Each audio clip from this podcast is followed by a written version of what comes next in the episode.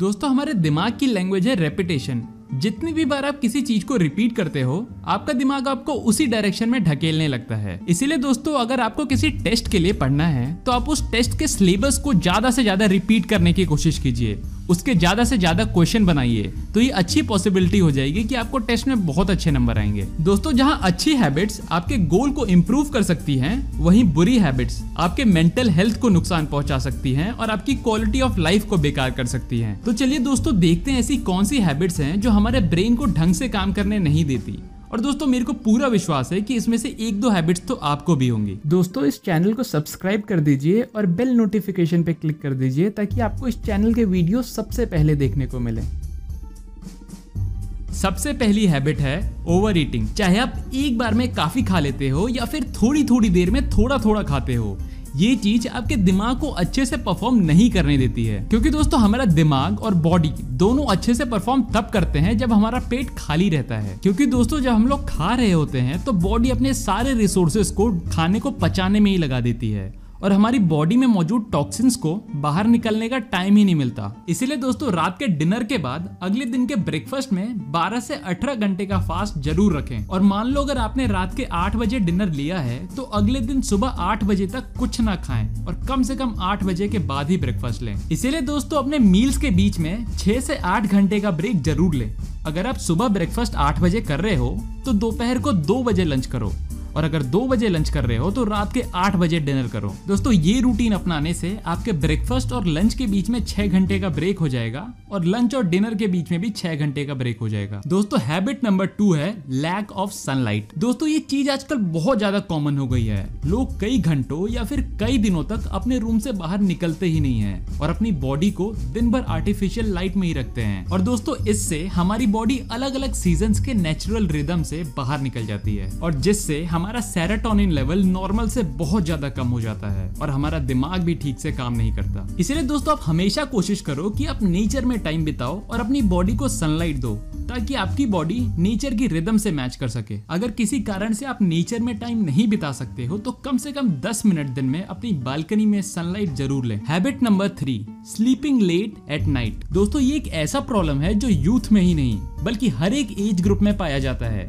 क्योंकि दोस्तों, जब सोने का टाइम होता है, तब हम लोग मूवीज़ देख रहे होते हैं या फिर अपना सोशल मीडिया चेक कर रहे होते हैं। या फिर अपने फ्यूचर के बारे में सोच के टेंशन ले रहे होते हैं या फिर रैंडम कोई भी वीडियोस देख रहे होते हैं। दोस्तों, ये भी एक और ऐसी बैड हैबिट है जो हमारी बॉडी के उसके नेचुरल रिदम से बाहर ले आती है। दोस्तों, क्या आपको ये पता है कि जब हम लोग सो रहे होते हैं तो हमारी बॉडी के अंदर बहुत सारी प्रोसेस चल रही होती है। जैसे कि जब आप एक अच्छी नींद ले रहे होते हो तो 10 से 2 बजे हमारा फ़िज़िकल रिपेयर साइकिल ऑन होता है और 2 से 6 बजे दिमाग का नर्वस सिस्टम का रिपेयर साइकिल चल रहा होता है, जो अल्टीमेटली हमारी साइकी को अफेक्ट करता है। दोस्तों, जब आप लेट सोते हो तो आपके नेचुरल साइकिल्स डिसरप्ट हो जाते हैं, जिससे बॉडी खुद को रिपेयर नहीं कर पाती और दिमाग में कभी मेंटल क्लैरिटी नहीं आ पाती। इसीलिए दोस्तों, आपको सात से आठ घंटे की नींद बहुत ज़रूरी है। Habit number four listening to loud music दोस्तों साइंस भी इस बात को सपोर्ट करता है कि म्यूज़िक सुनना और म्यूज़िक बनाना हमारे दिमाग के लिए बहुत अच्छा होता है। बट प्रॉब्लम तब आ जाती है जब म्यूज़िक बहुत ज़्यादा लाउड हो जाता है। क्योंकि हर वो साउंड जो बहुत ज़्यादा तेज हो, चाहे वो कोई गाना हो या फिर किसी कंस्ट्रक्शन साइट से आ रही कोई आवाज़ हो, वो हमारे स्पीच के प्रोसेस करने की एबिलिटी को कम कर सकती है। दोस्तों स्टडीज़ यहाँ तक बताती है की लाउड नॉइज़ हमारे डीएनए तक डैमेज कर सकती है। इसीलिए दोस्तों म्यूज़िक को कभी भी लाउड नॉइज़ पे मत सुनो।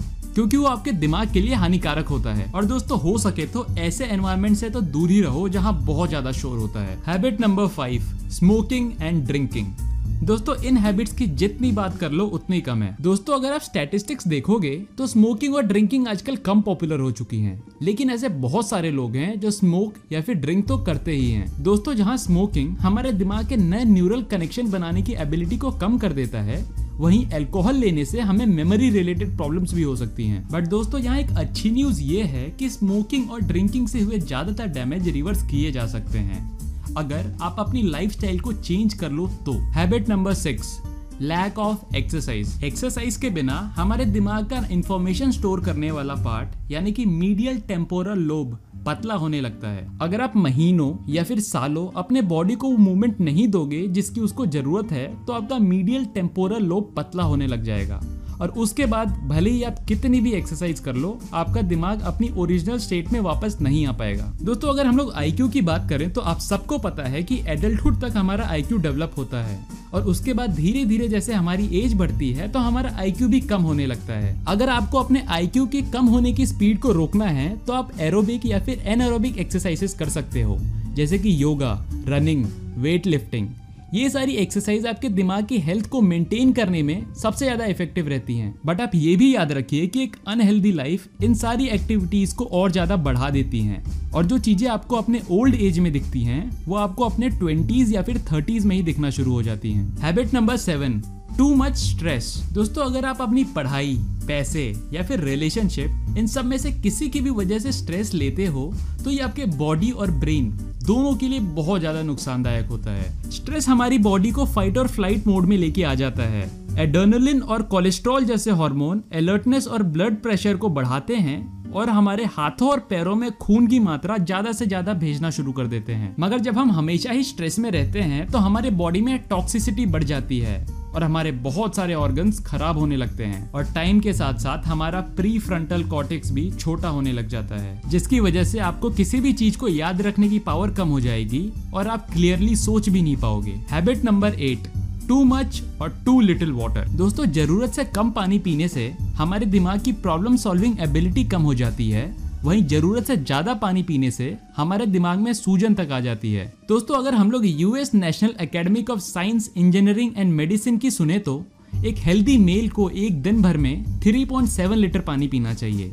वहीं एक हेल्दी फीमेल को दिन भर में 2.7 लीटर पानी पीना चाहिए। और हाँ हमेशा थोड़ी थोड़ी देर में थोड़ा थोड़ा पानी पीने की आदत डालो। Habit number nine under utilization of brain दोस्तों, आपने ये ज़रूर सुना होगा कि हमारा दिमाग एक मसल की तरह है। अगर उसे ज़रूरत से कम यूज़ करोगे तो वो धीरे धीरे वीक पड़ जाएगा। अगर आप खुद किसी प्रॉब्लम को सॉल्व करने के बजाय दूसरों के भरोसे बैठे रहोगे तो आप अपने दिमाग के फुल पोटेंशियल को कभी भी यूज़ नहीं कर पाओगे। और आपका दिमाग अंडर यूटिलाइजेशन की वजह से अपनी एफिशिएंसी खो देगा।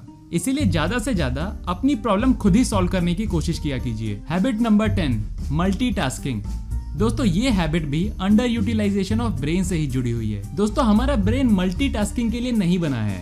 और हम एक बार में सिर्फ़ एक ही टास्क पे फोकस कर सकते हैं। हेल्दी ब्रेन डेवलपमेंट के लिए एक चीज़ पे फोकस करना बहुत ज़्यादा ज़रूरी है।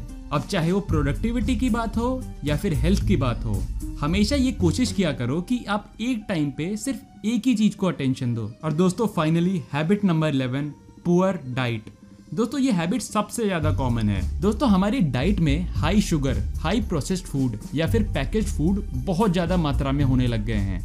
जिसकी वजह से हमारी बॉडी न्यूट्रिएंट्स अब्सॉर्ब करने की एबिलिटी खो देती है और इसकी वजह से हमारी बॉडी में विटामिन और मिनरल्स की बहुत ज़्यादा कमी हो जाती है। दोस्तों, हमें चाहिए कि हम अपनी डाइट से इस शुगर और प्रोसेस्ड फ़ूड को हटा दें और अपनी डाइट में फ्रेश फ्रूट्स और वेजिटेबल्स ऐड करें, जो हमें एक हेल्दी लाइफस्टाइल जीने में मदद करें।